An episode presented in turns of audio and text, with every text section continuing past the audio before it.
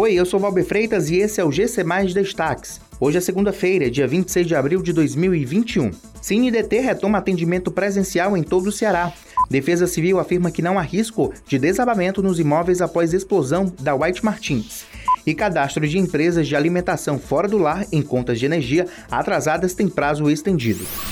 As unidades do IDT Cine em todo o Ceará retomaram nesta segunda-feira os atendimentos presencial aos trabalhadores em seus 18 postos. Com a reabertura, o Instituto reestabelece o funcionamento da sua rede, que estava operando de forma presencial apenas nas unidades localizadas nos VaptVupts e na Casa do Cidadão do Shopping Benfica.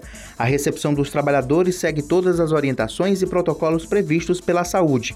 Para evitar aglomeração, o atendimento é totalmente agendado através do portal idt.org.br.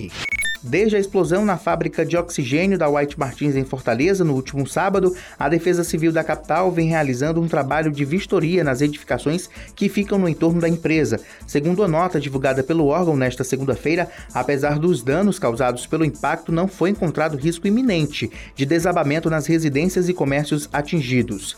A Defesa Civil informou que vistoriou 21 edificações e atendeu a 42 chamados da população até o final da tarde do domingo. Apesar de não ter encontrado risco de desabamento, o órgão destacou que as casas apresentaram danos. O prazo para as empresas do setor de bares, restaurantes e afins se cadastrarem para solicitar o pagamento de débitos em atraso nas contas de energia foi estendido até o dia 7 de maio.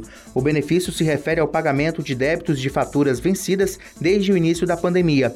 A ação faz parte do conjunto de medidas adotadas pelo governo do Ceará para amenizar os impactos econômicos sofridos pelas empresas do setor, devido às restrições necessárias ao enfrentamento do coronavírus.